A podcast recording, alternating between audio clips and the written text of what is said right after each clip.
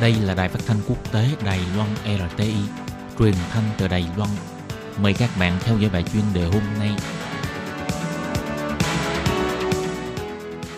Minh Hà xin kính chào quý vị và các bạn.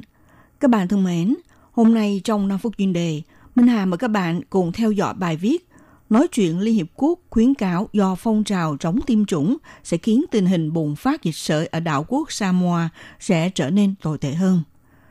Ngày 5 tháng 12, Tổ chức Y tế Thế giới và chính phủ Mỹ nêu ra do tỷ lệ tiêm chủng phòng bệnh sởi trên thế giới đã bị trì hoãn, cho nên năm ngoái đã làm hơn 140.000 người trên toàn cầu chết vì bệnh sởi. Trong đó có nhiều quốc gia nghèo khổ sẽ chịu ảnh hưởng nghiêm trọng nhất. Đa số bệnh nhân chết vì bệnh sởi đều xảy ra ở khu vực miền Nam châu Phi. Còn ở những quốc gia giàu mạnh cũng vậy đối mặt với đại dịch sởi. Năm 2018, có bốn quốc gia châu Âu đã mất đi vị trí kiểm soát thành công bệnh sởi, tức là bệnh sởi đã quay trở lại đất nước. Theo số liệu công bố của chính phủ Samoa, hiện nay đảo quốc nằm trên vùng biển Thái Bình Dương này đã lâm vào nguy cơ bùng phát dịch bệnh nghiêm trọng. Các hoạt động lớn trên toàn quốc hầu như đều ngưng lại.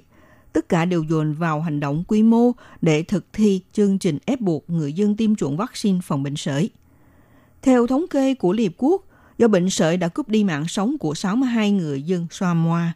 Một trong những nguyên nhân do có một số phụ huynh viện cớ triết học hay là tôn giáo, thậm chí do ảnh hưởng của thông tin giả, lo ngại nếu đi tiêm phòng vaccine sởi sẽ dẫn tới chứng tự kỷ ở trẻ em. Cho nên họ từ chối không cho trẻ em tiêm phòng. Tổng thư ký Tổ chức Y tế Thế giới Tedros Adhanom Ghebreyesus cho biết, đối với bất kỳ một đứa trẻ nếu có thể được tiêm phòng mà lại bị chết vì bệnh sởi đều làm cho mọi người phẫn nộ. Mà trong sự bảo hộ cho nhóm trẻ em này thì đây là sự thất bại tập thể của những người yếu hèn. Tổng thư ký Ghebreyesus cho biết, để cứu giúp mạng sống, chúng tôi cần phải đảm bảo mỗi một người đều nhận được sự bảo hộ của vaccine. Đây cũng nói lên sự đầu tư vào công tác miễn dịch và chịu chăm sóc y tế công bằng này là quyền lợi phải có của mỗi cá nhân. Theo thống kê, trường hợp chết vì bệnh sởi phần nhiều đều là trẻ em dưới 5 tuổi. Em bé là nhóm nguy cơ cao nhất bị lây nhiễm.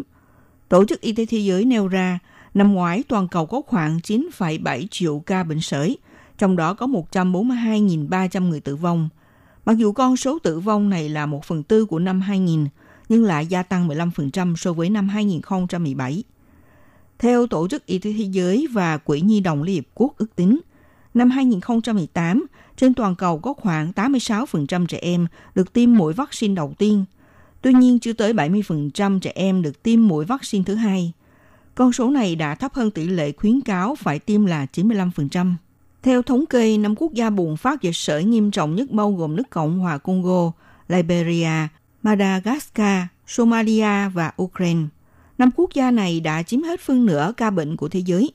Tuy nhiên, ở Mỹ cũng xuất hiện số ca mắc dịch sởi cao nhất từ 25 đến nay, mặc dù hiện nay vẫn có thể giữ vững được vị trí là đất nước đã thiếu dấu chân của bệnh sởi, nhưng nếu như dịch bệnh kéo dài một năm thì cũng sẽ bị hủy bỏ vị trí này.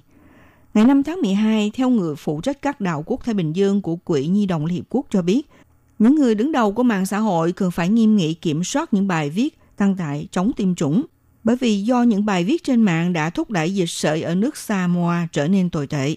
Đại diện khu vực của Quỹ Nhi đồng Liên Hợp Quốc Shelton Jet cho biết, các nền tảng mạng như Twitter, Facebook và Instagram đã thực không chủ trách nhiệm để thông tin chống tiêm chủng lan tỏa ra khắp nơi, nên đã làm tăng thêm bệnh sởi bùng phát tại Samoa.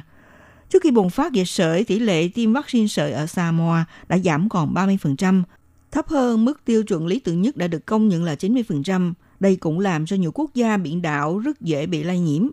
Tổ chức Y tế Thế giới đưa nguyên nhân này nhắm vào phong trào chống tiêm chủng. Ông Zed cho biết, phong trào này chủ yếu là do những người nước ngoài triển khai đề xướng trên mạng. Ông Zed cũng nêu ra, đối với trẻ em nước Samoa mà nói có thể là sự gây nên án tử hình cho chúng, bởi vì ở địa phương không những tiêm chủng đạt mức thấp mà có thể phải đối mặt với những vấn đề sức khỏe khác. Các bạn thân mến, các bạn vừa theo dõi bài chuyên đề hôm nay của Đài RT với bài viết Nói chuyện Liên Quốc khuyến cáo do phong trào chống tiêm chủng sẽ khiến tình hình bùng phát dịch sởi ở đảo quốc Samoa sẽ trở nên tồi tệ hơn. Bài viết này do Minh Hà biên tập và thực hiện. Xin cảm ơn sự theo dõi của quý vị.